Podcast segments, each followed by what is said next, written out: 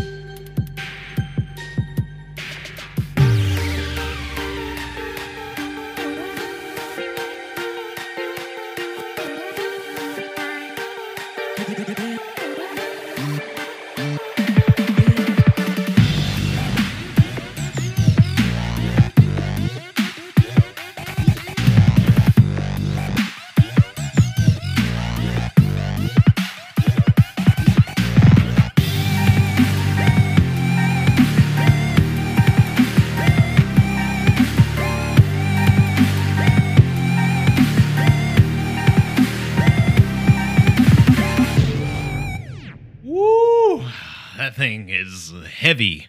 That's, that's some good stuff. A lot of slamming and babamming going on in that intro song. That's the really, really long one, and I hope you enjoyed it. Uh, I created that one time sitting around as the rest of the band wrote songs because I could not contribute and I had nothing to do, so I played on my phone and You created a song. contribute. Welcome to the Not Religious Podcast, everybody. My name's Blake. And I'm Brian. And it's been a it's been a minute. It's been almost a month, And we're we put it- alive! and we're alive, baby. Um, now. for now, uh, a lot of craziness going on. What craziness are you talking? I don't. Uh, nothing going on. yeah, you know what? You know who really didn't know that any of this stuff was going on? Who? Jared Leto. Oh God. In in true Jared Leto fashion, he was like on a retreat for like twelve days or something. Neither did the people in Big Brother. Oh yeah, because they're filming in Germany or something like that, and had no idea what was going on. Shut off from the rest of the world. Right. But Jared, yeah, Jared Leto comes back from like a 12 day retreat where he was on like an island or something, and he had no idea that any of this was going on. He was like, "Oh wait, What? what?" I should have stayed on the island. but it's been a hot minute. I think you had a bartending gig or something one day. We were we were gonna do it. I had a family emergency last week. The coronavirus is taking over the world. Which, by the way, you have. I don't have it. of all the people that I know, and all the it? people that I know on social media, everyone that I'm friends with, Mm-hmm. everyone who I'm not friends with, who I still am friends with on social media, Mhm. you are the only person that I know that Has come has, close. has the best possibility of Mhm. having the coronavirus. Listen, man, I got the Lord on my side. I have a edge of protection. I smeared my uh my doorpost with Chick Fil A sauce, Right. So we're good. You still got it. I don't have it, And you got it from Allie. I, she doesn't have it either. Yeah, she does. She doesn't have it. We just she ruins everything for me. No, she doesn't have it. No, we don't have it. No one has it. We've been monitoring her. She's okay. But Oh Lord. you have the highest probability I of mean, I anyone could. I know having it. I mean, and it, and I'm more Well, you- prone to getting does. it too. Yeah. I'm more prone to getting it too because of where I work. Right, but there's a specific circumstance in your life that makes it more probable that you have the Rona Ah, and the rest of us we don't now have it because of you. No. So what happened? If I if I do need to go into detail about Yes, about you this. do. so uh, the, my wife was at the uh, rushes in Camden during the time that they said that a, employee was confirmed to have COVID nineteen. During the time frame. Now I ate it. I ate it the same rushes, but like two days later. Right, but she ate there. She ate so the employee time. tested positive for COVID 19. Yeah. They said if you ate at this restaurant between this date and this date, hmm you probably have it. No, that, that was their words. They said, they said, and I quote, "You may have been exposed to the coronavirus. If you start developing symptoms, please go get tested." right. So you probably have it. Not is true. What, is what they said. No. And and so here's the deal. So Allie eats there on Friday. The Friday, yeah, Friday Okay. on Friday the thirteenth. Friday the 13th, she goes. Her and her dad enjoy nice Rush's. Rush's is a local chain here in South Carolina, Mm-hmm. um, mostly in the mid state. They have some slamming good food. So good. Their cheeseburgers are just amazing. Anyway, Yeah. so uh, Allie goes to Ground Zero and eats. so Allie goes and eats there with her dad on Friday. if it's gonna happen to anybody, it'll be me. But I'm, I mean, I'm more at risk anyway because I work at a body shop where people hand Touch your their, body. They, yeah, they where I just go and I touch bodies. I'm sorry, they touch my body. I mean, none of that happens. There's bodies. Um, but I work at a shop where we're exchanging keys and money a good bit, and you know they had to have a a serious talk with us about that, and they gave us gloves and disinfectant wipes, and they were like, just be careful, just clean the door handles when you're done with them before you use them. Wear the gloves, throw away your gloves, get new gloves, and I think we're going to be okay. I think we're all going to be okay. I still don't know what to make about this whole thing. So, do you remember? I don't think it was our last episode. It might have been the episode before that. We The talked about coronavirus? we Yeah. talked about Corona, Mhm. and Miss Rona, if you nasty. and I said something along the lines at the time. Yeah. Either this is nothing, or this is serious, and they're not telling us everything. Yeah. Turns out to be, Pretty serious from what they're, what they're leading on. and they weren't telling us the world has been shut off. Yeah. I just saw I saw something briefly about it. So a lot of celebrities are quarantined, and uh, Sam Smith. Are you familiar with Sam Smith? Yeah. He's losing his mind. Is he really? Apparently, he had a meltdown or something. I, write haven't- a I don't know. Yeah, use your emotions. Write Use- write good music right. during this time. He's a, he's uh, he's a good artist. He is a very talented man. Yeah. Um, but he's apparently very bored. he's Very he's bored, talented have- man. Have meltdowns. why don't we do? Uh, why don't we do news story of the week to kind of lighten things up? Oh, did, a news story? We A news story we have one that's surrounding the coronavirus.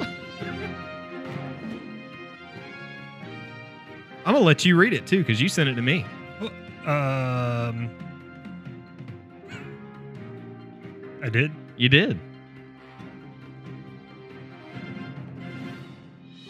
Yeah, earlier in the week, um, Brian sends me this news article regarding a, uh, a a pastor trying to really make some sweet cash off of this uh this whole deal. So I I, I figured I'd turn the tables on you, and I'm gonna let you, I'm gonna let you read the article Okay. since you you sent this one to me. We'll give this my best shot. Go ahead. Televangelist Jim Bakker is warned to stop selling fake $100, $125 coronavirus cure. It's the silver solution that claims it can kill the disease in 12 hours and boost your immune system by applying the gel all over your body. That's right, slather it Yo, up. Did you see, did you see the picture of Jim Bakker? Yeah, That cat does not look like I I don't remember Jim Bakker looking like I don't I don't either. Like Google, you guys go Google Pastor Jim Bakker. He looks like like an African American man who has bleached his skin. Hon- Honestly, doesn't he? Like Yeah. that's not what I remember Yeah. Jim Bakker. Jim I know I don't remember Faye, looking right? like that. Yeah. Yeah, no, not at all. It's crazy. Anyway, the Office of New York, uh, the Attorney General's office, released a cease and desist letter to televangelist Jim Bakker telling him to stop trying to sell people the fake cure for the coronavirus. Chief of the Healthcare Bureau gave Jim Bakker's show 10 days to comply with the letter that was sent. I love sent to the convicted fraudster on You Thursday. fraudster. He has been convicted of fraud um, for his previous crap. The letter highlights um, that during Friday, uh, nope, during February 12th screening of his show, Bakker uh, posted that the silver solution sold on the show's website would be effective against the coronavirus. I mean, makes sense. oh man. Yeah, so Bakker, who is, of course, an, a huge Trump supporter, I'm reading this. I'm, this isn't This coming from, from me. the article. That's right. Uh, he asks his guest if the solution will work against the virus, to which the guest responds, Let's say it hasn't been tested on this strain of the coronavirus, but it's been tested on other strains of the coronavirus and has been able to eliminate it within 12 hours. That's positive. That, that's positive? yes. All right. So the World Health Organization uh, has noted that there is no specific medicine to prevent or treat this disease. Don't you think the World Health Organization would know, or the CDC uh, would know if something worked? Not Jim they would- Baker. They would have this figured out yeah. well before he did.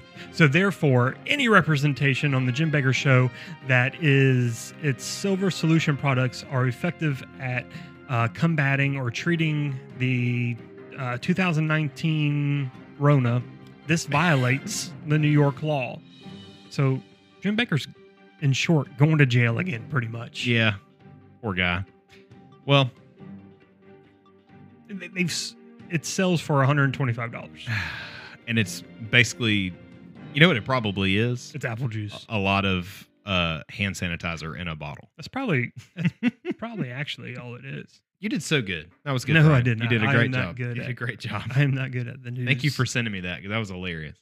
Um, this has also been like before we go to a, a ad break here, with with the coronavirus pandemic that is still on the rise.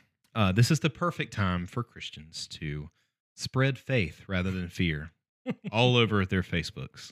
That being said, this time has resulted in some of the most hilarious Facebook content that I have ever seen Yes. in my entire life. Yes, definitely. everyone has taken it upon themselves to spread that faith rather than that fear and uh it's a growing trend but i'm telling you some of these things are amazing like this article that was shared it says that the doctor that tr- that uh tested uh donald trump for the coronavirus says that he ha- has tested negative he does not have it Not today, Jesus. not she said not today satan Oh, Satan. yeah, it was shared. Not today, Satan, with the praying hands. Uh, also, this sweet acronym for COVID, which which is Christ over viruses and infectious diseases. That's exactly what COVID stands for. Um, another one that I saw uh, was a picture of someone uh, spreading the blood over the doorpost from the Bible. Whose blood? the blood of Jesus protects our family against COVID nineteen. So he's spreading. He's it's a it's a cartoon character of a guy putting blood over his door. So basically, what they're saying is this guy's spreading the blood of Jesus over his door. Right. Um, and also my my favorite one here. It's a picture of this. Uh, of we've all seen what the coronavirus itself looks like with the little sprouts coming off of it, the ball or whatever. It's depicted as a monster, um, with like bulging biceps and Straight from Lilo and Stitch. claws. Yeah, this gentleman is staring at this monster in a very angry fashion, yelling at it, saying, "You look big, but my God is bigger." I like the acronym one. The acronym is my favorite. well, let's take a break. We'll be back in a minute to talk all about something I've been sitting on for the past three weeks that I'm really tired of learning. Cannot, I could not wait to get this episode over with. We'll be back to talk about Lakewood Church.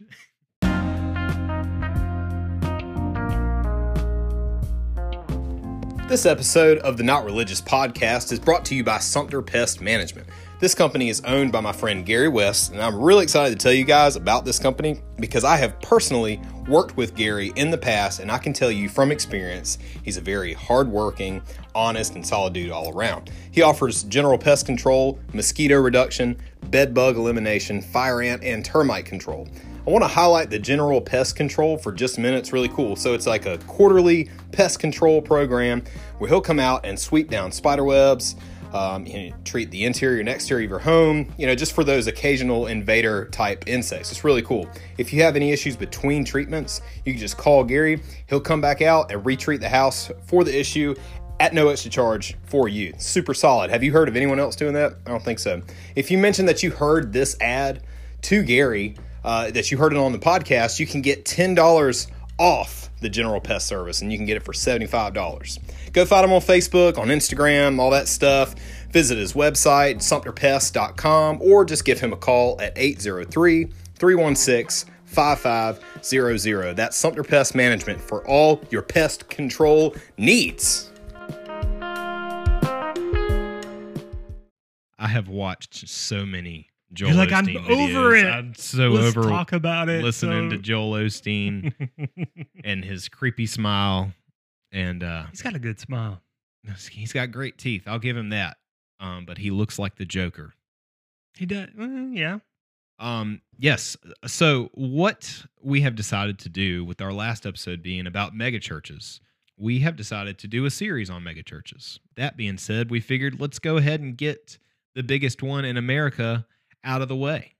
And uh, the most well known, I would feel, because a lot of people they know they know Bethel, they know Hillsong, and they know other big churches, but everyone knows exactly who Joel Osteen is. So we're going to start out with the, the Thanks, big, Oprah. yeah, thanks Oprah, the big Kahuna himself. This is our episode on Lakewood Church.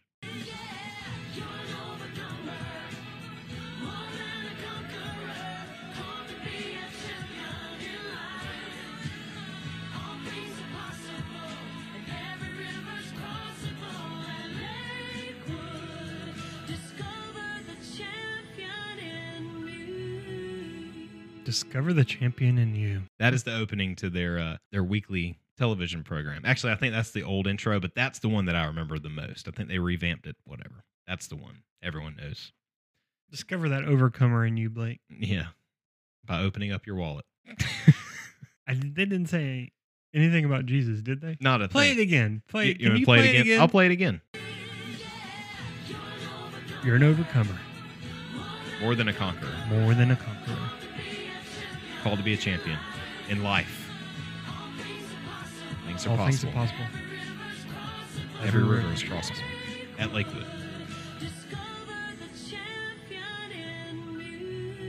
At Lakewood, discover the champion in you. So that's where you got to go to be a champion.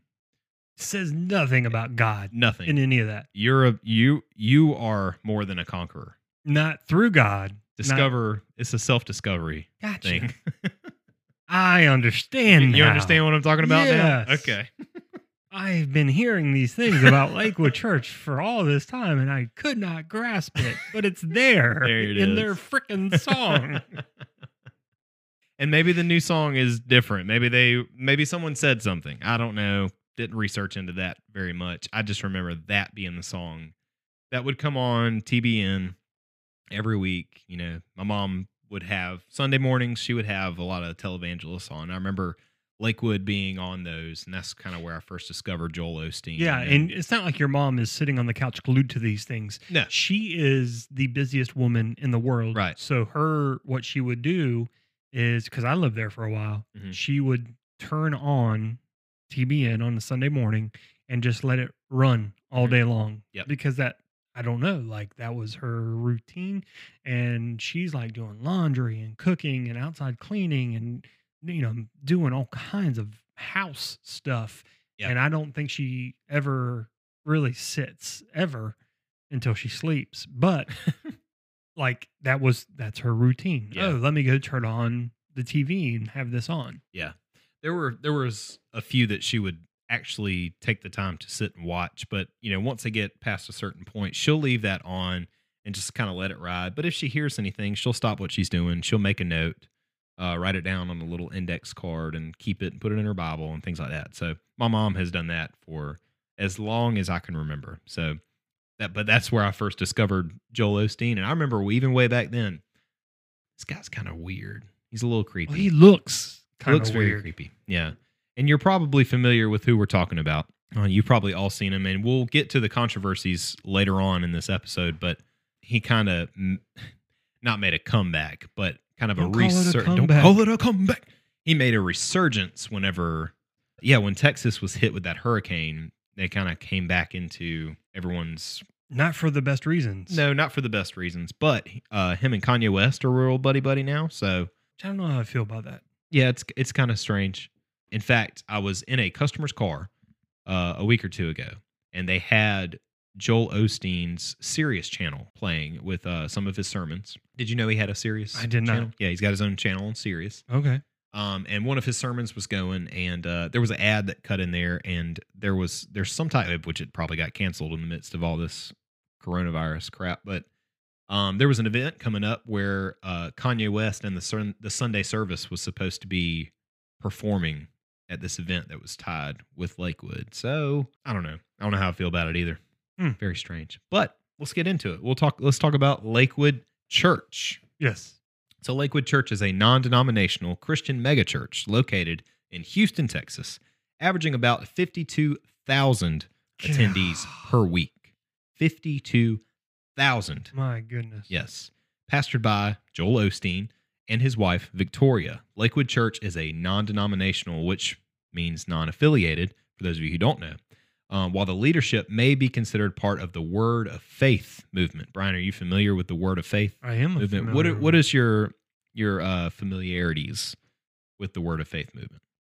So the Word of Faith movement is basically so you have uh it's part of the evangelical Christian movement, okay? Mhm. And so it teaches its believers and followers and everything that they can access the power of God or power of Jesus or any kind of power um power of faith, whatever, um through speech, whether that is speaking over it or prayer or speaking in tongues. Mhm. So it is um it's mostly found in the charismatic um portions of Christianity. So your Pentecostal stuff, Yeah. your Assemblies of God, Church of God, those are they're not they don't they wouldn't declare themselves word of faith, but they Mhm. are they they're they're word of faith associated. Yeah. Basically because they're they're going on the same principles. Kenneth uh Hagin Mhm. was the he's dead now. Um Oh. he's the father R.I.P.. of uh the word of faith movement. Um so basically what he is saying is listen, if you're an evangelical Christian, it's not enough just to be charismatic. You have to speak faith into things hmm. and through things and and and if you say it out loud basically if you and evoke god you know audibly then it happens So they believe that you're not a true Christian unless you show evidence of that. i not i wouldn't say a true christian Yeah. but they've basically got the christian Mm-hmm. market cornered in their minds Okay. kind of like saying well, i mean you're a christian and everything but you're not accessing the full deal of god like Yeah. you don't have it all come over here and we can give you all of it And then implying that you're doing something wrong because you don't right you're show that evidence. right but I've experienced that yeah personally. yeah but not not in the sense of you because you're trying to get them on your side so you Mhm. don't want to offend them Mhm. so you got to be like listen you're not getting everything Yeah. yeah it's a sales pitch Yeah. Yeah. I remember being at a um at a conference one time and and I had someone praying over me and uh I I looked around me and there's a lot of people who are falling out. They're speaking in tongues and uh they're just crying and all these things and you know me, if a band is playing, I'm glued to what the band is doing. right I've always been that way. And watching the drummers and seeing what they're doing, what their techniques are, their gear, yada, yada, yada. So I'm glued to the band, and someone is praying over me, puts their hands on my shoulders. Lord, please flow through this young man. Give him the ability to speak to you uh, in tongues and, and all this stuff. And I'm just like, I, I mean, I'm not opposing it, but I'm just, I, I'm not feeling the same way everybody else is feeling yeah um, to which I had another person that was saying that I was holding on to something and I wouldn't let it go, and implying that I was living in sin still, and I, I had to release that sin. I had to were. release it, which I was, but I had to get that out so I could fully experience what God was going to do through me. because And we I- all live in sin and I was like, I, I'm just enjoying the music. It's, I mean, you guys do your thing, but I'm enjoying the music, and uh, so I didn't respond. And I don't know if they thought that maybe if they could touch me, that something would happen, definitely but it didn't. And so I don't know if that just made the person mad, but everything was different between between me and that person after that. Really? Yeah. I never felt it was the same. Hmm. Because you never let go. Yeah, I guess. But ultimately the the whole thing kind of opened my eyes to that and I kind of caught on that it was a you need to show evidence of this by running around. Yeah. So So I was like I'm just not I'm not for that. they're also big into word of faith movement is also big into like like if you speak it Yeah. Like if you if you want to be rich and successful you need to speak it Okay. So like saying Prosperity. I'm going to yeah yeah yeah be rich and successful. Speak Right. it into existence. right Yeah. Okay. yeah yeah so Yep. they're big into jesus not only died for our sins Mhm. he died for us to be like Successful. successful people Gotcha. This word of faith movement renounces poverty, um, like you were just saying, and uh, physical suffering as either necessary uh, to a godly life or glorifying to Christ, and teaches that salvation is won by Jesus on the cross, uh, and it is included in wealth and prosperity for believers. yeah That's you right. So if you are a Christian, then you should be wealthy yeah there's no reason prosperous. why it's your own fault if you're not if you're not, if you're living dirt poor, then it's your own fault. paycheck to paycheck that's Yeah. just on you Well, Lakewood's humble beginnings need to be discussed. Originally called Lakewood Baptist Church, which I'm going to stop there for a second.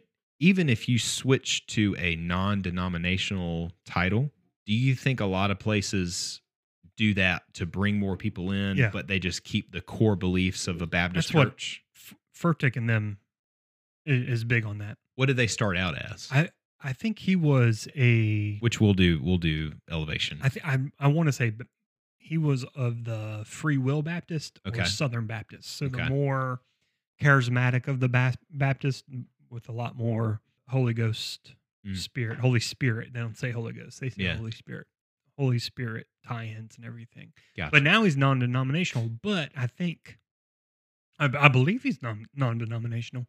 But I think that's where he gets his everything from. Yeah. his doctrine he pulls from that.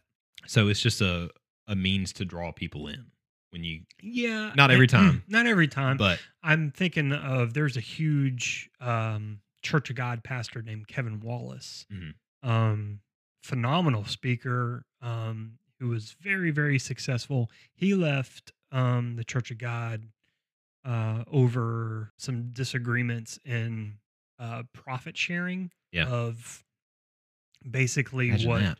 yeah of what Kevin had started and the Church of God wanted basically wanted a piece of. Mhm.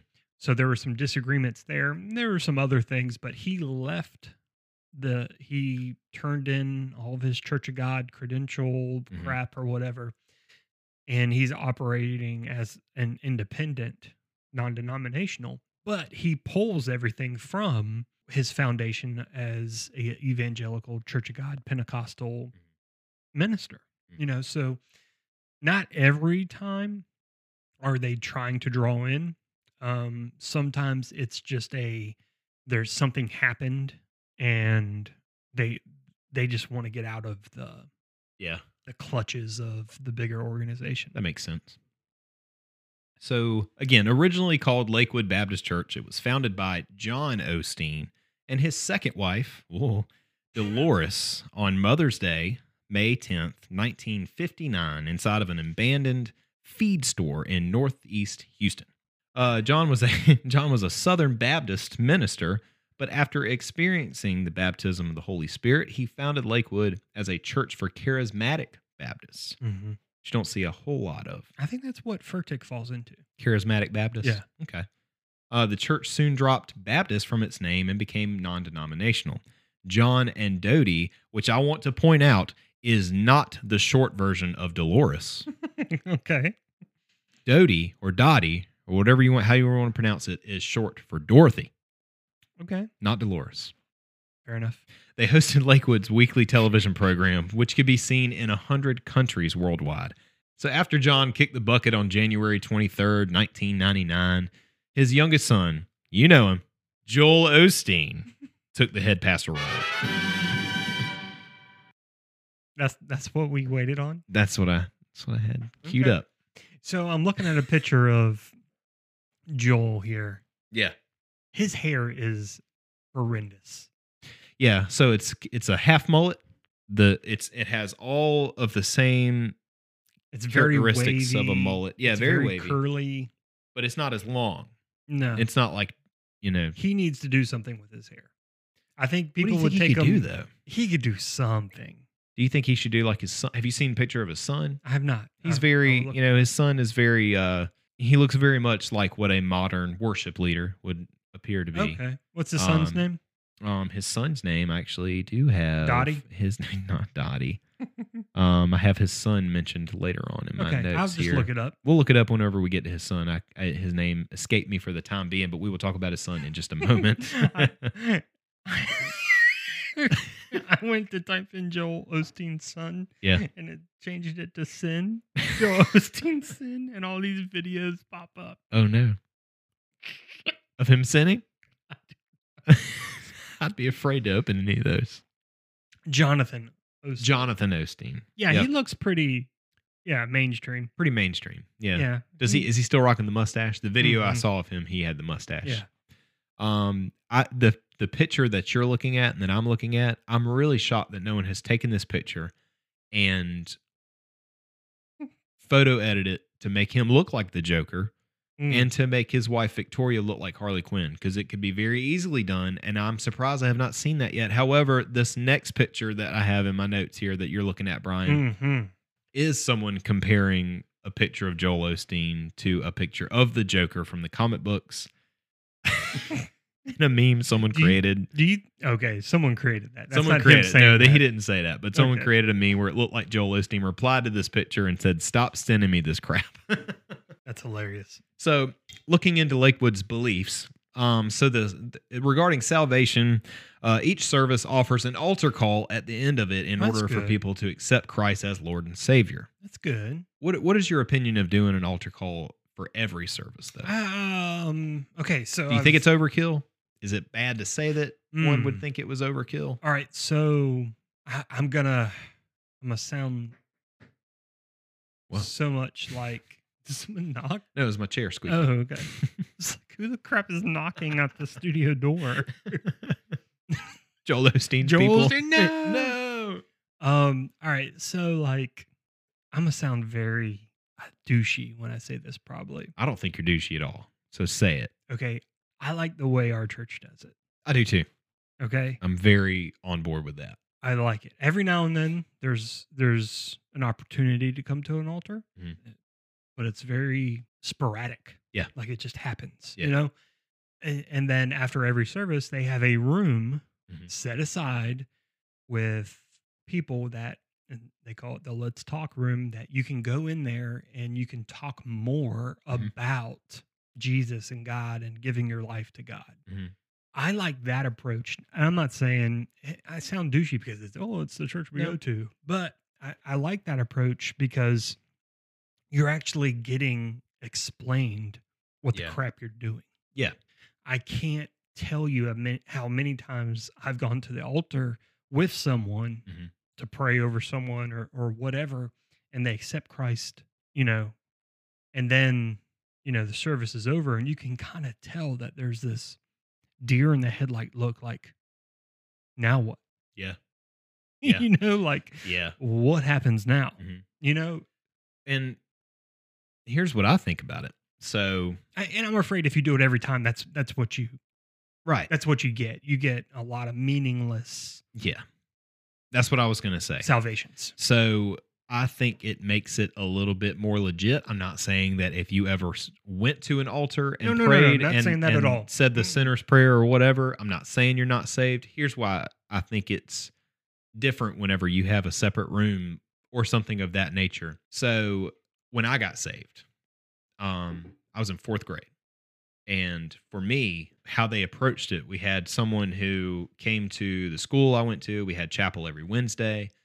We had a guy come in, guest speaker, and he kind of talked about that. And I mean, I don't remember them ever doing altar calls like that, but I remember him telling the story of Jesus on the cross, and I'd heard the story over and over again. But for some reason, that time, and I wish I knew who the guy was, uh, but that service in particular, he talked about like the reality of not being with God once you die. And it hit me a little different. And instead of having an altar call, he presented it as, you know, everyone, if you could bow your heads, close your eyes, no one looking around, we want to make this as l- the least bit of, of intimidating as possible, which I like doing that as well, too. Uh, if you are not sure of where you would spend eternity if you were to die tomorrow, raise your hand. And so I raised my hand. I didn't know. I mean, I'm in fourth grade. I haven't experienced life yet, you know, but at a young age, I kind of understood what he was talking about. So I raised my hand, and what the what the guy that was up there said was, "Teachers, take note of anyone that is in your class that has raised their hand, and I want you to speak to them about that sometime today, one on one with each one." And so that's what my teacher did. Um, he pulled me aside after school was over and he was like, So you raised your hand at chapel today. You've had a little bit of time to think about this. Do you still feel the same way that you did earlier? And I said, Yeah. And he, so he prayed with me. And so that was when I accepted Christ as my savior. And I like that. Thinking back on it now, it was one on one. It was a, hey, you said this earlier. Do you still feel the same way? That way you're not responding to an emotion. That's what I was going to say. Right. Right. and and you see other people getting up and going out to the altar so you feel like you should and another thing we would have those altar calls almost every service and the same people would go down every time Mm. and it wasn't for come down if you are going through something and you want to pray about with somebody it was come down if you don't think that you'll be with jesus if you Mm. die tomorrow Yeah. how many times are you going to get saved As many times as it takes. right you know so it's like you're wanting to count salvations at the end of it so you can Ooh, tally it up yeah. you know and you're Mm. counting the same people over and over again because these people keep going down i just i, I don't know I, I i feel like that's a problem but again if you if that is how you came to know the lord was at an altar call but you know it was legit Yeah. i am okay with that Yeah, yeah, yeah. 100% okay with that Yeah, I think the emotion thing is very important too Yeah. because you you get caught up in an experience or an emotional state. yeah Um it, it's kind of not the same, but you can equate it to alcohol. Yeah. You know, you get you're you're doing something, your inhibitions are lowered because you have this chemical running through Mhm. you, your body, you know, the dopamine and the adrenaline and everything Yeah. going through with this emotional state that you're Yeah. experiencing that you're not going to make a sound decision Mm-hmm. or you don't know the severity of the decisions that you're making. So that's why I like it. I I just like it to be explained to people Mhm. like and walked through and partner with them and help them and let them know that listen, this is what you do now Yeah. instead of like hey here's a list of rules yeah. Yeah. Like you're not a sinner anymore. "Oh, Yeah, yes, you are. Like, let's talk about that. You're Yeah. st- you're still going to screw up, and life is still going to suck. Yeah. but you have something to give you hope. Mhm. You know, I don't know. I like that. I like it a lot. Uh, water baptism. Uh, the church believes that the Bible asks for this as a symbol and a testimony to faith in Jesus Christ, uh, in his cleansing power through his shedding of blood on the cross for us. Baptism is practiced every Saturday night in the church's chapel. I mean, with fifty thousand people, you got to do it every night. Yeah. I mean, you. There's a lot of people. It's a lot of people, Yeah. man. When were you? Have you ever been water baptized? Yeah. You have? Yeah. When were you baptized? Um, I was baptized in in a non-Catholic setting Mhm. when I was 20, 20. Mhm. Yeah, 20, 2020. 20. I was baptized shortly after that uh, talk with my teacher. Okay. um i had uh where i was going to church at the time they were doing a water baptism and my teacher told me that uh which the the school that i went to and the church that i went to did not share the same beliefs about a lot of different things Right. but he told me however your church does it um this is something that is just like a physical representation of you going down, coming up, cleansed, washed of um Born again. and born again, uh, I would I would suggest doing it. You don't have to, but Oh, I would I would suggest doing it. It's just it's there's something special to it. So I Yeah. took note of that, and I was baptized whenever I was in fourth grade. Um, that's the only time I've ever been baptized. Um, but yeah, Yeah. Um, so communion. The church believes that the Bible asks for this as an act of remembering what Jesus did on the cross, and it is offered every week in the New Beginnings room, That's which is just down from the bookstore. So Oh, after you purchased your $20 book from Joel Osteen, then you You- can go have communion, which I don't know if they charge for communion wafers. no, they don't. Oh, I'm just kidding. Stop. I just made a stab. I made a little stab, Stab, stab, stab, stab, stab. twist, stab. And uh, growing relationship with Christ. Lakewood believes that every believer um, should be in a growing relationship with Christ by obeying God's word, yielding to the Holy Spirit, and by being conformed to the image of Christ. we believe it so much, we're not going to put it in our song. Discover the champion you. Why don't we take another ad break? Um, that was good. di- We did good dives. Good in- dive. in, each of those categories. so we were kind of condescending. no, not in the least bit, Okay. Ryan. That's not what we do here. Um, we're gonna take a break, and we'll be back in just a little bit. Hey, what's up, everybody? This is Blake. And this is Brian. And we want to take a second to tell you about one of our fine sponsors of the podcast. That is Faith Attire. Faith Attire. That's right. Finding answers in the heart. If you go to faithattire.co right now and browse their catalog, you're going to see something that you love. I guarantee it. That's Brian, right. What's the promo code that people can use today? If you use the promo code NRP116, NRP116, you'll get 15% off any of their goods. Sweet. Check them out, guys. Welcome back. Welcome back. Um, no church is ever short of controversies. Before we get into that, Before we I get do feel a little bad about being so condescending. Yeah. Because I'm sure. Here, listen. Yeah. I, I'll. I'm gonna put a disclaimer out there. Should have done this in the beginning. screw that.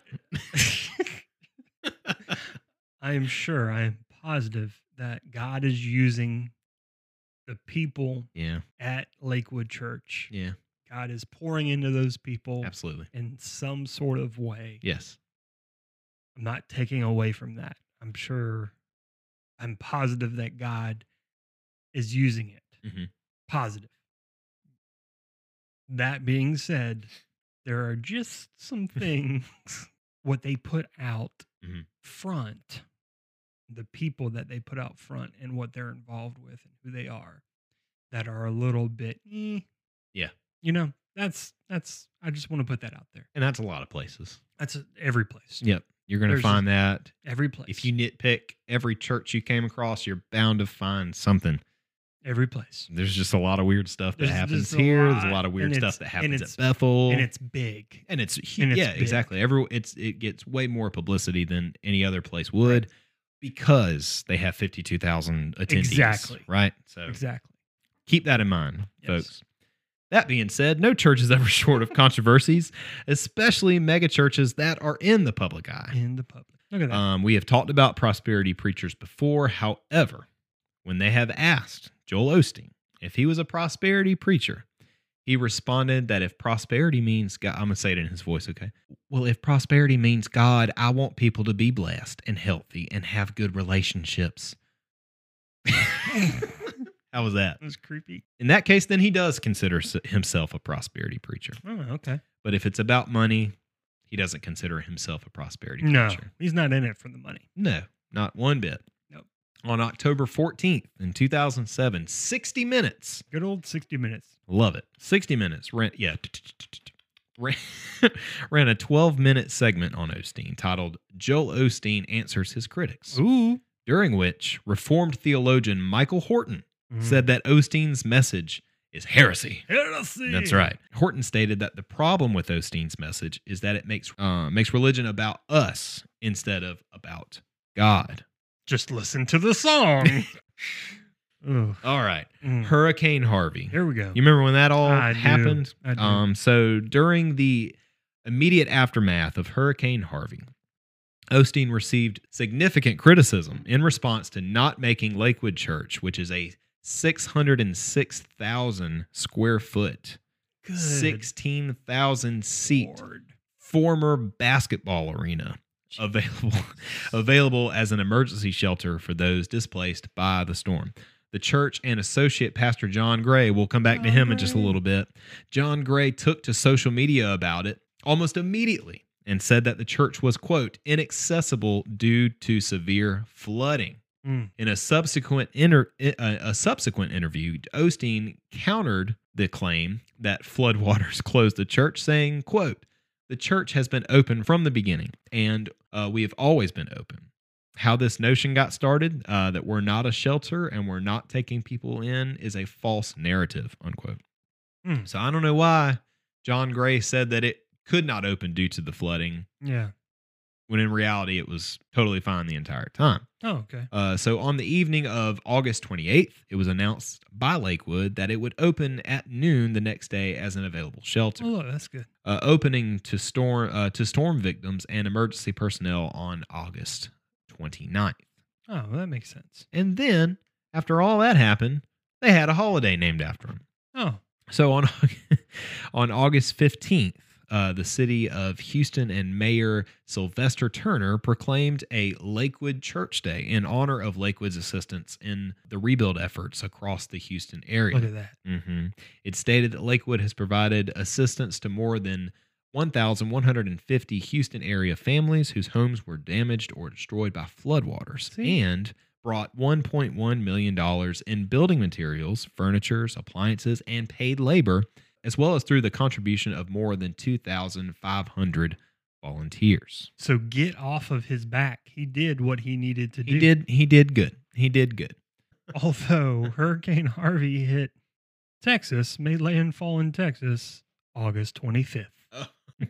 Just Whoops. Just August 25th. hmm Just putting that up. Keep that in you, mind. You, you would think you would make the announcement that you're going to be a shelter on August before. 20th. Yep. it took him a while, but you know, But he, he got there. he got there. He got, there. And I think he got there because people started crapping all over him in the church. Uh, John Gray coming out and saying that it was not even, they weren't able to do it because of flooding. You remember the pictures that they showed? Mhm. They were talking about how it's flooded Mhm. and the water wasn't even Mhm. like up to the steps. Yep.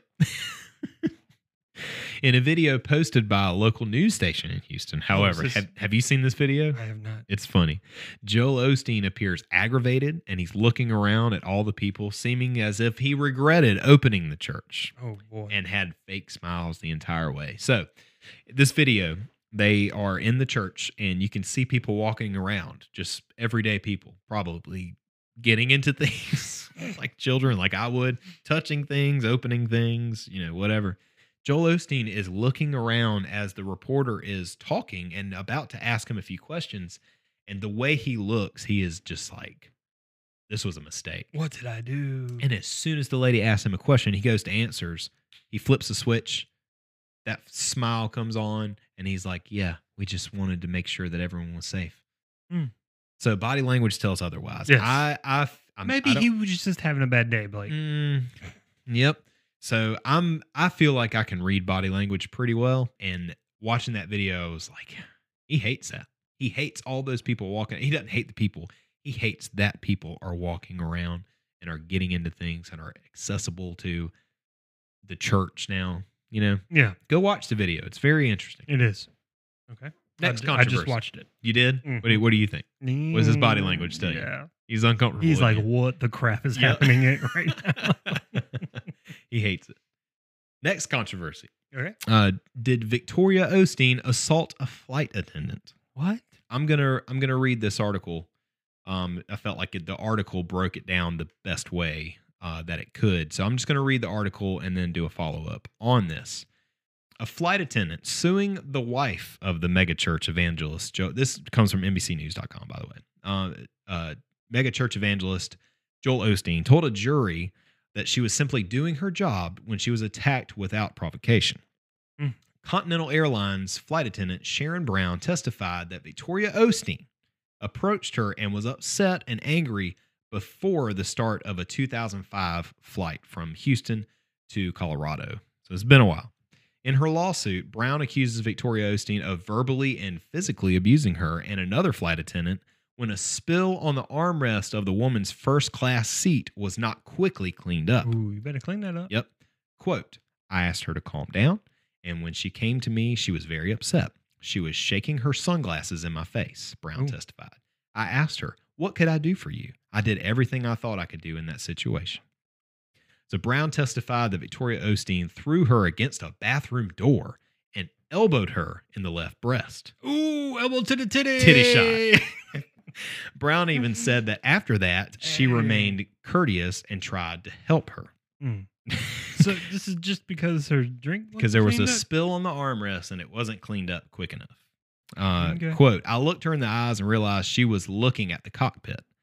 Um, I positioned myself in front of the cockpit, Brown said. I was still trying to understand what was going on because it happened so quick. My main concern was I wasn't going to let this lady in the cockpit. Now, what do you think jo- Victoria Osteen would have done had she got uh, gotten in the cockpit? She would have went straight Karen on the pilots. I want to talk to the pilot, please. Where's the where's the manager? Can I speak to your pilot? Brown is Brown is seeking damages account, um, amounting to ten percent of Victoria Osteen's net worth. Oh my! uh, she also wants an apology and compensation for counseling expenses. Both Like, Victoria. Osteen and Joel Osteen, who was on the same flight, testified that no attack took place. Before Brown testified, her her attorney Reginald McKamie briefly recalled Joel Osteen um, to the to the witness stand and asked him if his family received any special treatment during the check-in um, and at security from a church volunteer who works for Continental Airlines. Joel Osteen said he and his family stood in line like everyone else and that the Continental employee was just being a friend there to meet me. Brown testified that she suffers from depression and post traumatic stress disorder because of the incident and that her faith has been affected. Oh, Um, I quote, I didn't want to lose my job because I felt I had to take a stand, she testified. I felt I was no longer going to allow people to get away with bad behavior. I was very nervous about my job situation.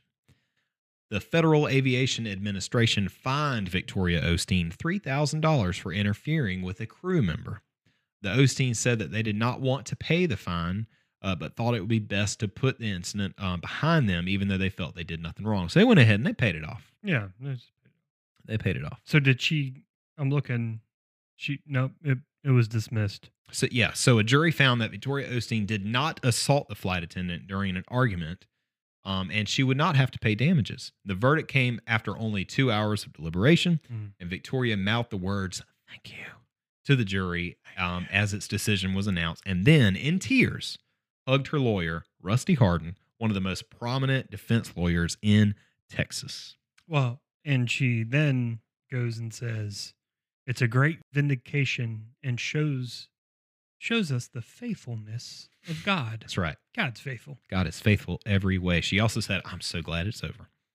And she said, It's the truth, and the truth always stands firm.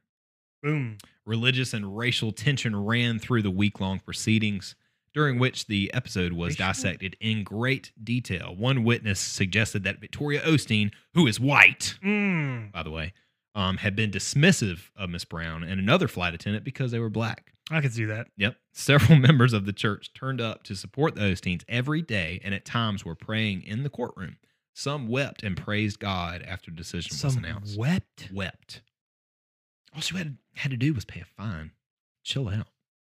Um, no one disputes that an argument broke out between Miss Osteen and Miss Brown after a spill the size of a quarter.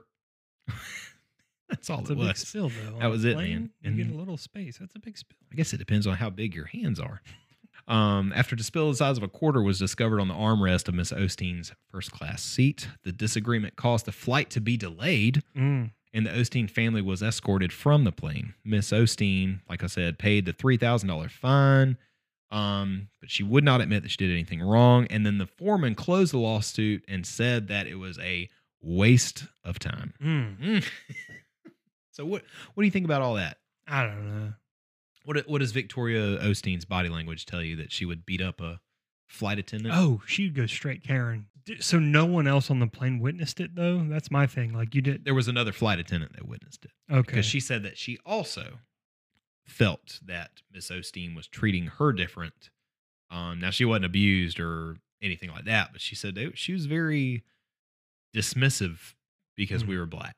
Mm, That's what she was I can saying. see that. So All right. What's gal. next? Next? Next, next controversy comes from a copyright lawsuit against Joel Osteen. Oh.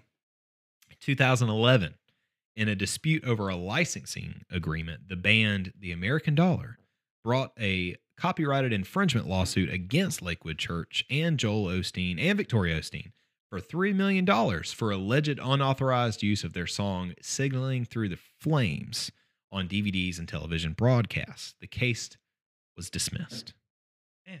Just like that. Just as quick as they brought it up, they were like, then just whatever.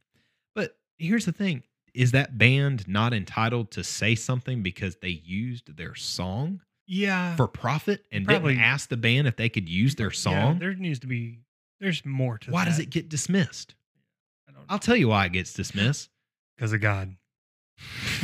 some would argue and say that. That's what they're some saying. would some would argue and say that because if you ever bring anything against a man of God, you are always going to fall You're flat on your back. down, baby. Here's the thing: this band took the time to write a song, Mm. to record the song, spent money on studio time, on We don't equipment. know all the intangibles though. we don't. We don't know everything that happened. But the fact that it was just dismissed, We don't know why it was dismissed. it was mysteriously dismissed. Does it say mysteriously? No, I put that in. there. but seriously, people would people would look. But their suit could have not been prepared the right way. You know, so it went to court. They didn't have all the things that they were supposed to have to file the suit against the people, Mm-hmm. proof, and everything like that. So it gets dismissed. That's a bunch of gobbledygook. It is. Let's talk about John. I bought a Lamborghini Gray. I cannot wait to talk about John Gray. So when we were doing our Mega Church Mania episode, I had a whole segment just on John Gray, and I said, you know what? This is way too much to include in this one episode about mega churches in general. When we talk about Lakewood, we'll talk about John Gray. hmm So John Gray, former associate pastor for Lakewood Church, bought his wife a two hundred thousand dollar Lamborghini and caught some major flack for it.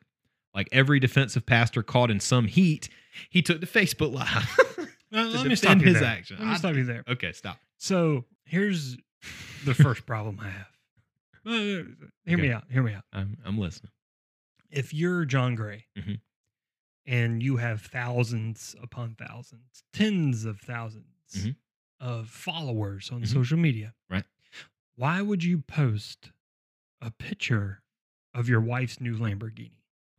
Like nothing in the back of your. This is maybe where the Holy Spirit would come in and say, you probably shouldn't do that Mhm. because it's going to come back to bite. Mhm. So why the crap does anyone know that he bought this car in the first place? You know what I'm saying? Because he put it out there. Mhm. He's an idiot. Yep. All right. And we'll get to why I immediately Yes, had thoughts yes. that ran through my mind and Yes. they turned out to be true. So he took to Facebook Live to defend his actions and said, quote, it wasn't a pastor that bought the car. It was a husband that bought the car. It's true though. I'm a husband first. Don't confuse what I do with who I am. What I do is I pastor God's people. what I do is I pastor God's people. Who I am is a husband and a father, and I'll do anything to honor them. And I won't ask permission for anybody to do it.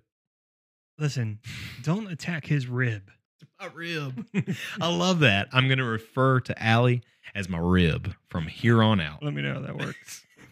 Come here, my little rib. Aventer Gray um, posted on her. That's his That's wife. his wife. That's his wife. Aventer Gray posted on her Instagram defending his move, posting a list in all caps of Gray's numerous other sources of income. Mm. So she gave a list and she was like, "Don't think he took it because from church money." Right. Um, but uh, quote, she said, "My hubby is a hard worker. He worked his whole life and he saved to bless his wife. He gives away cars, full houses of furniture, and the coats off of his back. makes makes sense. Very defensive lady." Yeah. So Gray eventually left Lakewood and took a job pastoring Relentless Church in Greenville, South Carolina. South so he's in our he's in our state. Yeah. Uh, Gray once asked his congregation to foot the bill for repairs to the church roof to the tune of $250,000, in addition to what's already collected for weekly tithes and offering. Yeah, I mean, you know. Uh, the request came after he said that Relentless inherited millions of dollars in debt, which the church, t- uh, when the church took over the building from outgoing pastor Ron Carpenter, who moved his redemption ministry to California after 25 years in South Carolina. Hmm. Gray broke down the church's financial need by saying the roof repairs could be made if 2,500 people gave $100, Mhm. and more than half could be raised if 500 people gave away $300. That's good math. It's great math. And for people like me, that's hard. uh, quote, uh, so now we need 499 because I got $300 on it. Anyone else? Boom. Bam. He's putting 300 on it. Right. Straight up.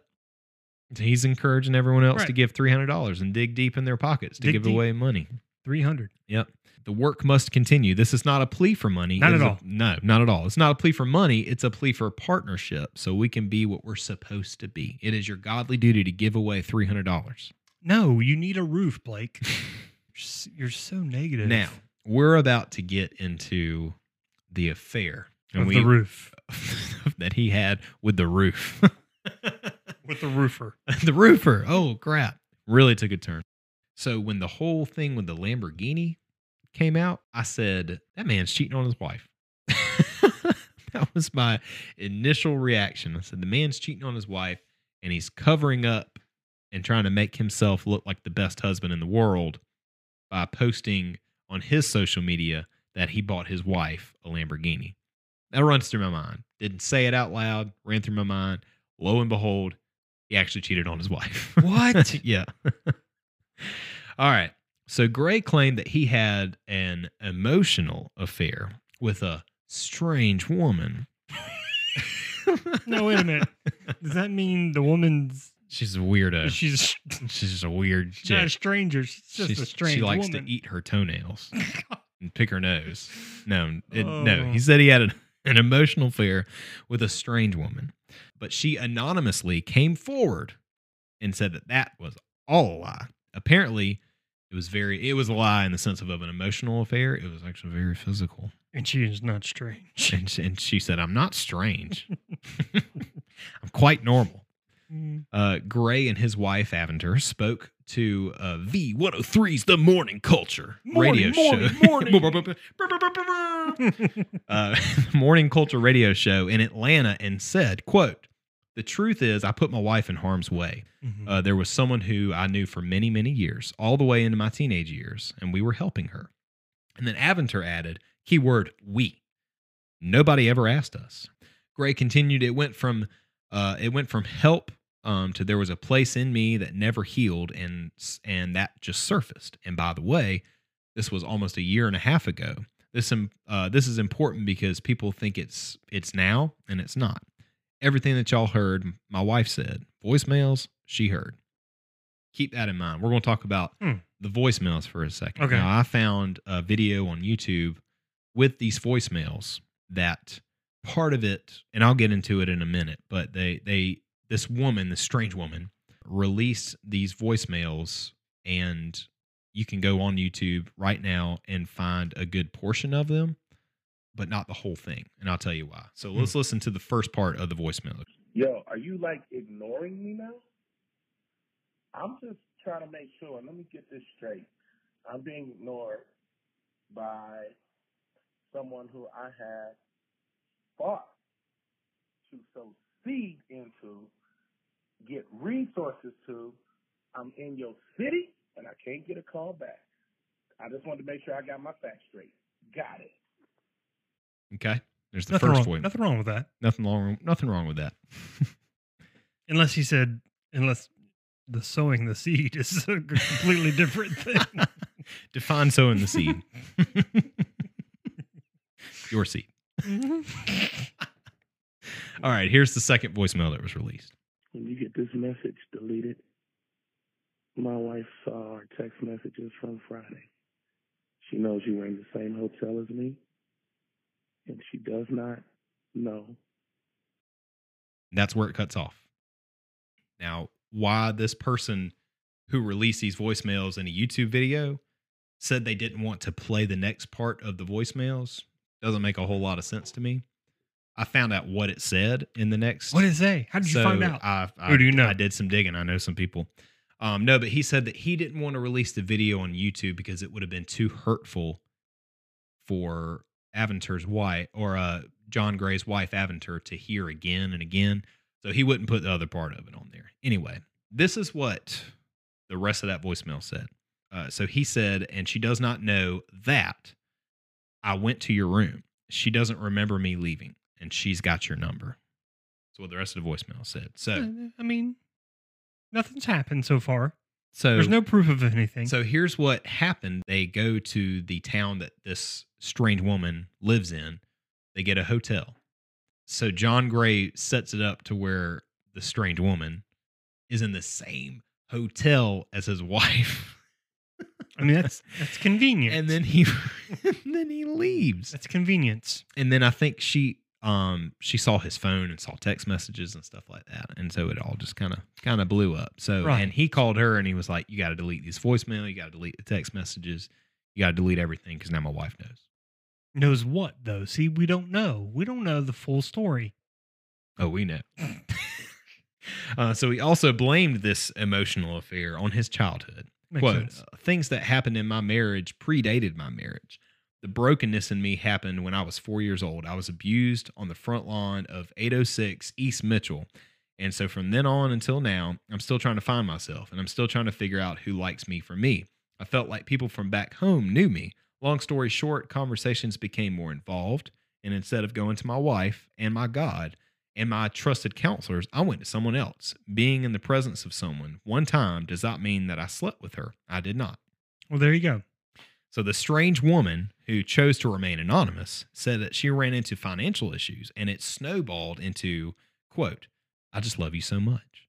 I've always loved you. And I would go into more details, but it's a little bit too much. I've read the other statement and it's just a little too uh X-rated, if you will Oh, for this podcast. So now Gray is saying that she lied, which basically means he is confirming that the anonymous woman is the person that he had the affair with. So, what do you think, Brian? You think he? I think he definitely had an emotional affair. you You think know. it was physical? Yeah, I don't know. So anytime, and this is just a public service announcement Mhm. coming from someone who's been married for 17 years. Good Any job. anytime you go outside of your marriage to confide in someone, Mhm. and it doesn't matter the excuse that he made that you know from my childhood or whatever. Even if you're having self image issues, Yeah. if you don't believe in yourself, um, at the end of the day, number one, you need to work on the marriage that you have Mhm. to ensure that it's a safe place for you to be vulnerable enough to share those things. W- Once you go outside of the marriage to get validation for anything, Mhm. you've you've screwed up. Yeah. Okay. Now there's two ways to go about this, and so he admits to it here. So he says, you know, listen, I I did the wrong thing. Instead of going to my wife and my God and my counselors, I went to somebody else. Um. So all that to say, he he did screw up. Mhm. He screwed up, and he owned up to it. Yeah. Um, which is a good thing. Mhm. I will say, if anyone's listening and you're in the same predicament, you think that you can't get validation from your spouse or anything like that, you need to work on the on, on your marriage. You don't need to go outside your marriage because that will ruin a marriage. Mhm. Point blank. Period. What I also find is interesting is in a lot of cases like this. And with men in particular, the whole truth doesn't come out Right. until things get to the worst of the worst hmm and then the whole truth comes out. So I hope that this is the end of it. I Mhm. hope that that's all that happened. Mhm. Um, maybe he was planning on doing more, Yeah. but it never happened, and it got stopped and called out, and you know he's changed from it. I hope that's what happened. Yeah.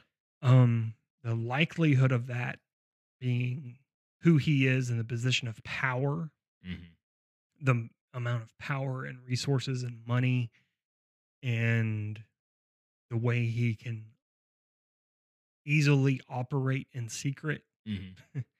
you know, and arrange things. I mean, if he wanted to go out of town for air quotes business, he could go out of town for business and his wife Yeah. would just be accepting of it. You know what I'm saying? So I hopefully this is it didn't get physical. Yeah. And hopefully, you know, saw the error in his ways and stopped it before it got out of control. The likelihood of ha- that happening with a person of his stature, Yeah. very, very slim. Yeah. So, if I'm not mistaken, and I, I meant to go back and look this up before we talked about it, but if I'm not mistaken, I do believe that the first service that he had uh, at Relentless Church in Greenville, South Carolina, they came out, and that was when all this was going on. Oh, and comes out on stage and brings his wife out on stage and he kind of talked about it for a minute and then she she took the mic from him and just started going on about the strange woman and uh she wasn't going to let this affect their marriage and she wasn't going to let this destroy their marriage and yada yada yada. And can you imagine if that was the first service that You're they were open like, and you're sitting there like all right. So uncomfortable right now.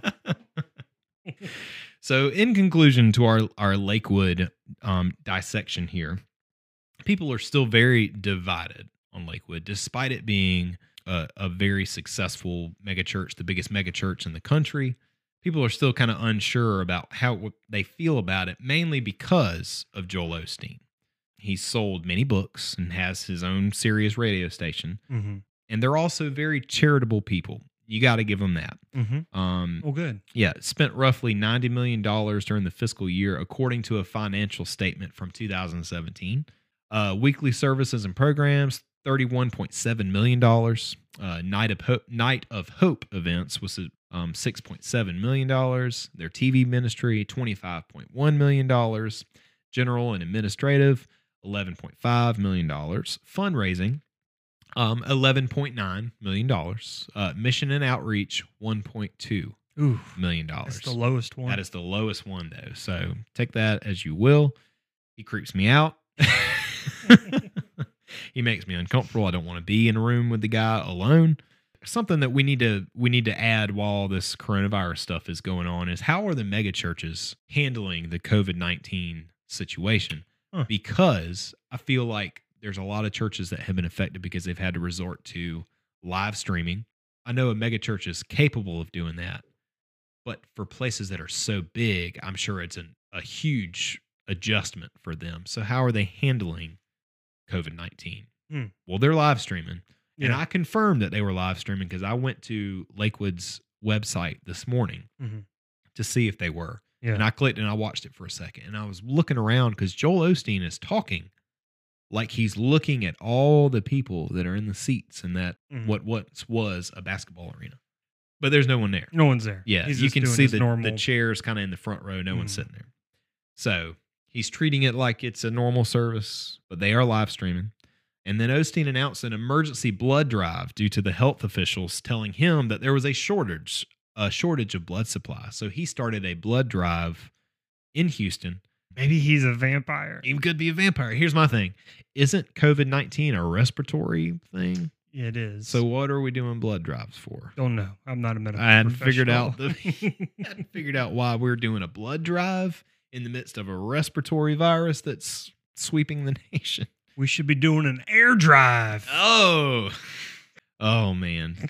So as of right now in Houston due to the coronavirus, 19 people have tested positive for COVID-19 Ooh. and in the Houston area um, which includes Harris and surrounding counties, 107 cases have been counted. So Hmm. it's it's pretty prominent in Houston right now, but they're doing a blood drive. So don't worry. Don't worry. Go donate blood Yeah. the church. So they spend $31 million on weekly services and programs. Mhm. Man, what does that even mean? I want a breakdown of that. Yeah, because that's not even the TV ministry, which at first I thought would have. Well, that's probably tied into televising and What are you things. It's not TV $31 ministry is a totally and then and then twenty five point one million dollars just for the TV ministry. That's that's Mission and Outreach gets a that's not a week. Uh, I'm sorry for a year. for the year. For a yeah, year. that's the year. It is kind of sad to look at the the Mission and Outreach is Only a- one and it's a lot. That's a that's a good number. but in comparison to everything else that they have going TV on, ministry. yeah. Yeah.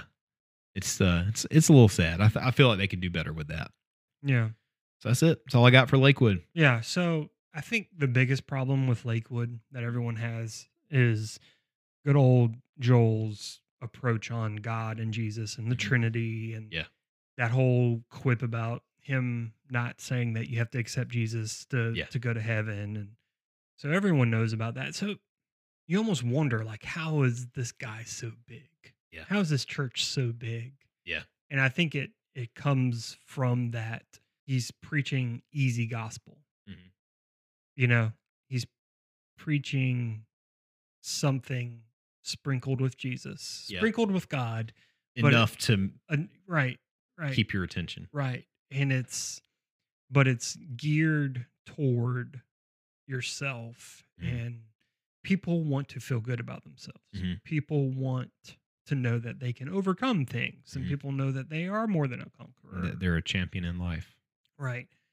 Instead of focusing on the only reason you can be that way is through God.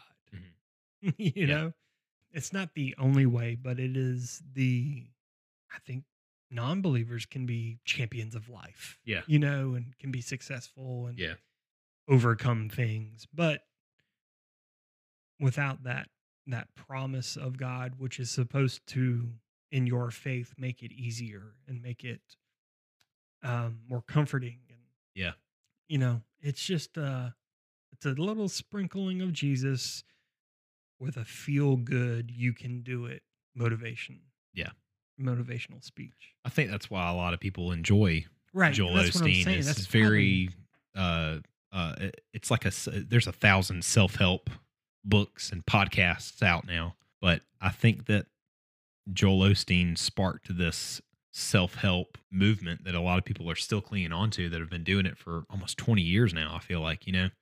Well, they, yeah, because he's, you know, his dad died in 99, so he took over and it just kind of sparked this movement. A lot of people get a lot out of that, and that's great but there's something and it and it there's not a whole lot on Joel Osteen as far as his any more controversies that are like detrimental to his position as a pastor but something's just off and yeah. I have uh, I get a sense about people there's some things that just make me uncomfortable and there's something about Joel Osteen I just can't quite put my finger on it but I don't trust the guy and that's kind of where I'll I'll leave that. All right, let's take a break and we'll be back to do some music in just a moment.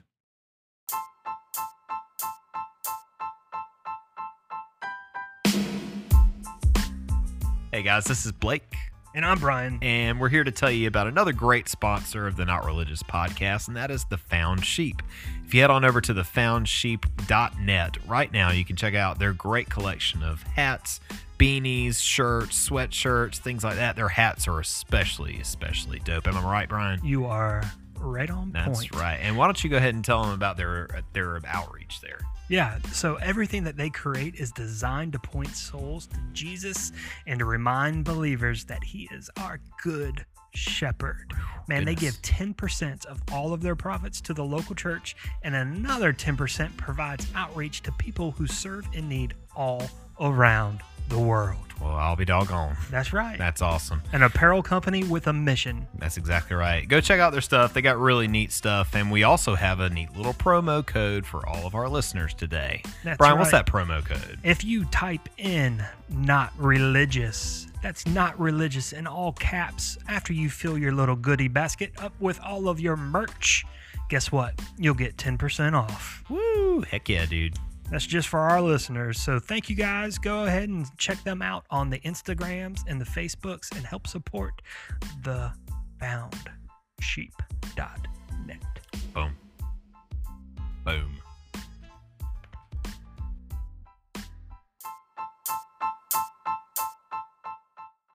Welcome back. Welcome back. We're uh we're gonna do our music segment now. Um, it feels like I've been sitting on this uh this segment for a while because I've gone back and forth with so many songs over the past three weeks, and we're finally getting able to do some music. So I'm so excited about this. Brian, Yeah. what is your song for this week? AGR bang. AJR. It's an AGR. GNR. AJR bang. It's such a fun song. Did Alec introduce you to the song? Mm-mm. Oh, I get up, I get down, and I'm jumping around. And the rumpus and ruckus are comfortable now. Been a hell of a ride, but I'm thinking it's time to grow. So I got an apartment across from the park. Put quinoa in my fridge, still I'm not feeling grown. Been a hell of a ride, but I'm thinking it's time to go. Here we go. So put your best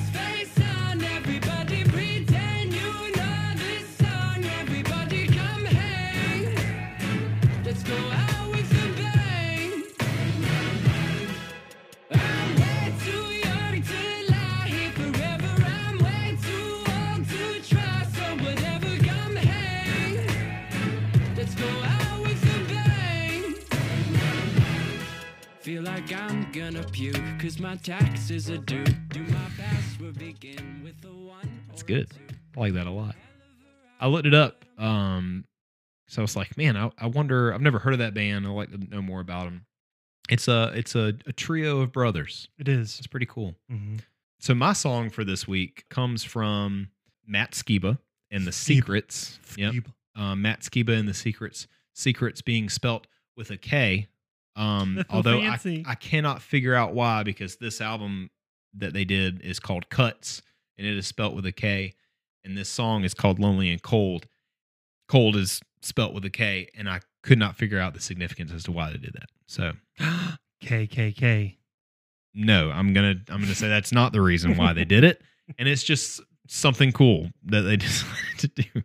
Matt Skiba and the Sekrets consisted of a bassist from AFI and the touring drummer for My Chemical Romance. Hmm. Interesting enough, this song is called "Lonely and Cold."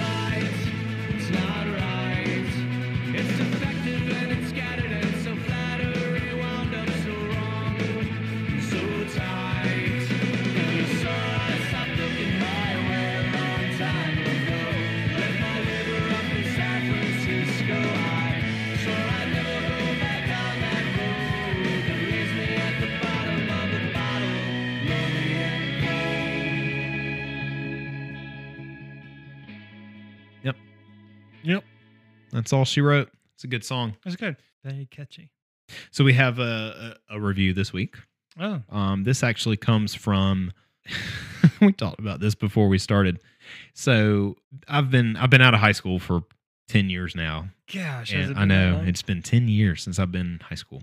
Where I went to school at was a small school, and I went there my whole life, and I did not know teachers by their first names. So, Miss Wilson, I need you to forgive me whenever I had to like really look up how to pronounce your first name, and I finally got it. Marlena. Marlena. Marlena. Mar- Marlena. Yeah, Anyway. One, two, three. Marlena. I'm just gonna I'm just gonna call her Miss Wilson because that's what I knew her as. So uh, she commented on our last episode and said, "Hi Blake, I'm finally in a location where I can listen to your podcast, and I'm usually in the North Carolina mountains with very little service and cannot get your show to load well enough. Uh, but today I am in New Jersey, and the service is excellent. You and Brian are fantastic. What? Yep. Um, I fully enjoyed listening, and I plan to listen uh, to a few mothers while a few mothers. Yeah, I'm gonna listen to a few, mothers mother episode.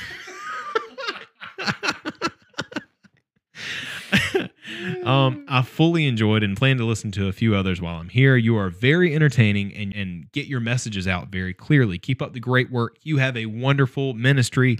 Folks, you heard it here first. Not religious podcast. You heard it here only. only is a ministry. Not religious podcast is a ministry. Yeah, it is. Oh, you gotta get quicker on the thing. I always have the volume turned down because Oh, I from fade the out. song. Yeah. And so I'm like, oh crap. no. so there. Thank you so much, Miss Wilson, for listening to that. Marlena. Uh not Miss Wilson. But anyway, yeah, Jakob that's all right. Dylan wrote a song. Huh? Three Marlenas. Oh, is- is that a song? Jakob Dylan. Yeah. Um, is that Bob Dylan's son? Yeah. Wallflowers? Wallflowers. Okay. Neat. Neato mosquito. Didn't know that. Anyway, yeah, that's our so we're we're doing a series right now on mega churches. This was the first. Uh stay tuned for the next episode. Thank you, kind folks, for listening to the Not Religious Podcast. If you want to find out some more about us, just take to our social media. We're on Twitter, we're on Facebook, and we're on Instagram. All you gotta do is just search for the Not Religious Podcast. Yeah, and please leave a rating and a review wherever you can. Whether it's on the Facebook page, we would prefer it on the Apple Podcast. Please. But hey, anywhere is fine. We'll read your review just like we did with Miss Wilson's, and whether it's good or bad, it doesn't matter. We'll read it. Yep. Um, you can also send us messages on any of those social media platforms with kind words or no kind words at all, just hate mail or suggestions for future episodes. We are part of the Coming Right Up Network, and our episodes stream every Sunday night on comingrightup.org at 5.30 p.m. That's coming up here shortly, an hour and a half, actually. Uh, and while you're there, go ahead and support the other shows that are on the network. Man, They're we gotta get this thing wrapped up so we can be on that 5:30 p.m. show. You betcha. Yeah, go check out our sponsors for the show. You can support us by supporting them. Just remember to use our promo codes at checkout for your exclusive discounts. And also, here pretty soon, Mhm. Video Woo! will be Getting Up closer and ready. and closer. I Yep. showed Blake a little preview of it Mhm. today. Yep. We ordered some gear um, and very thankful to be in the position where we could order some gear. And that was only possible. Only possible by you guys. only possible by you guys. Thank you so much for listening. Please continue to listen and support us because we love doing this. And hopefully, you love listening to us baffle on about things that a lot of people don't care about. So, thank you. Uh, and uh, go check out me and James Cox. Uh, we have a podcast called Where Words Fail, Music Speaks, and it is now available on all major pod, pod, podcast podcast platforms. See, my words failed that time. Uh, we're uh, we're on Apple Podcast, Spotify, that whole shebang. Uh, go check it out. Brian, Blake, let's get out of here. let's do this.